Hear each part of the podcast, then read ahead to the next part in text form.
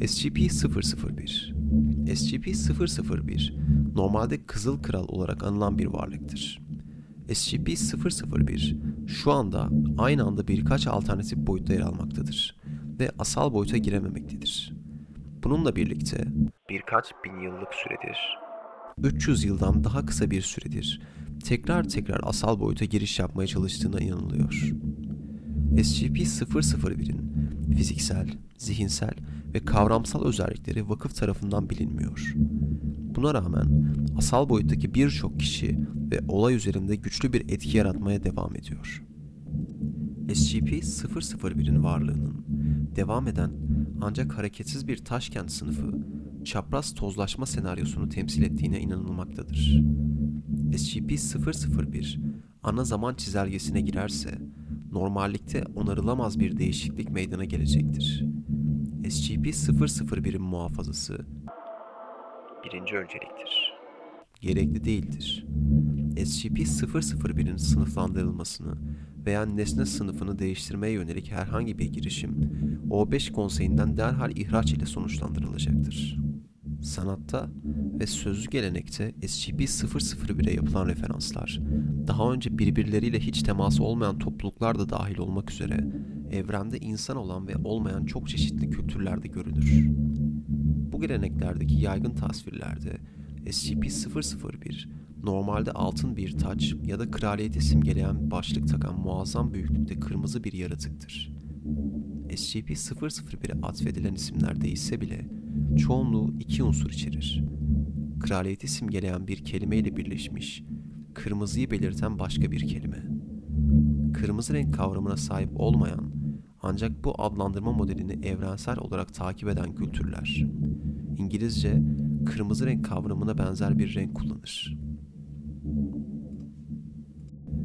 SCP-001 ile ilgili anormallikler üzerinde çalışanlar dışında çoğu personel varlık hakkında hiçbir bilgiye sahip değildir. SCP-2317'nin sınırlama prosedürlerinin bir parçası olarak seviye 4 personel SCP-2317'nin aslında SCP-001 olduğu konusunda bilgilendirilecektir. Bu bilginin doğruluğu, konseydeki üyeler arasında birkaç kişiden güçlü şekilde desteklenmiş bir hipotez olmasına rağmen kesin olarak bilinmiyor. SCP-001'in görünürde çok boyutlu doğası olmasına rağmen SCP-2317'nin SCP-001'in aksine tek bir özellik dışında daha fazlası olma ihtimalini olası kılmaktadır. SCP-001'in ne zaman keşfedildiği bilinmiyor. 1889'da vakfın Snorling Coop kökenlerini ilgilendiren bazı arşivlerin kaybolması olayların yeniden yapılanmasını ardından kısa bir araştırmaya rağmen önlenmiştir.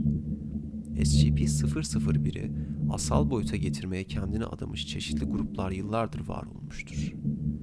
Bunların en sonuncusu Ocak 2018'de ortak bir GOG SCP operasyonunda yok edilen Kızıl Kral'ın çocukları olmuştur. Eski lideri Dipesh Spivak şu anda POAI 3172 adı altında vakıf gözetimindedir. Güncelleme 0106 2018 SCP-001 yakın zamanda SCP-001, SCP-231 ve SCP-2317 proje lideri ve Prosedür 110 Montauk'un geliştiricisi Dr. Robert Montauk tarafından kapsamlı bir araştırmaya konu olmuştur.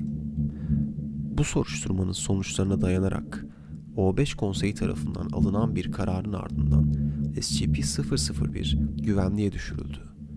Önceki O5-13'ün talebi üzerine bu teoriyle ilgili kaynak ve daha fazla bilgi sağlamak için bu soruşturma ile ilgili bir dizi belge aşağıda bulunmaktadır. Bunlar bu yeniden değerlendirmeye bir bağlam sağlamak amacıyla O5-1'in izniyle önceki O5-13'ün kendisi tarafından küratörlüğü yapılmış, kategorize edilmiş ve dahil edilmiştir. Özel saklama prosedürleri Doktor Robert Montauk'un son araştırmasına göre şu anda SCP-001'i saklamak için herhangi bir eyleme gerek yoktur. İşleyişi bağımsızdır ve herhangi bir vakıf müdahalesi geri dönüşü olmayan bir şekilde muhafazasına zarar verebilir veya muhafazasını değiştirebilir. Hiçbir vakıf personeli hali hazırda vakıf kapsamındaki ilgili anomalilikler dışında SCP-001 ile ilgili yeni konularla meşgul olmayacaktır.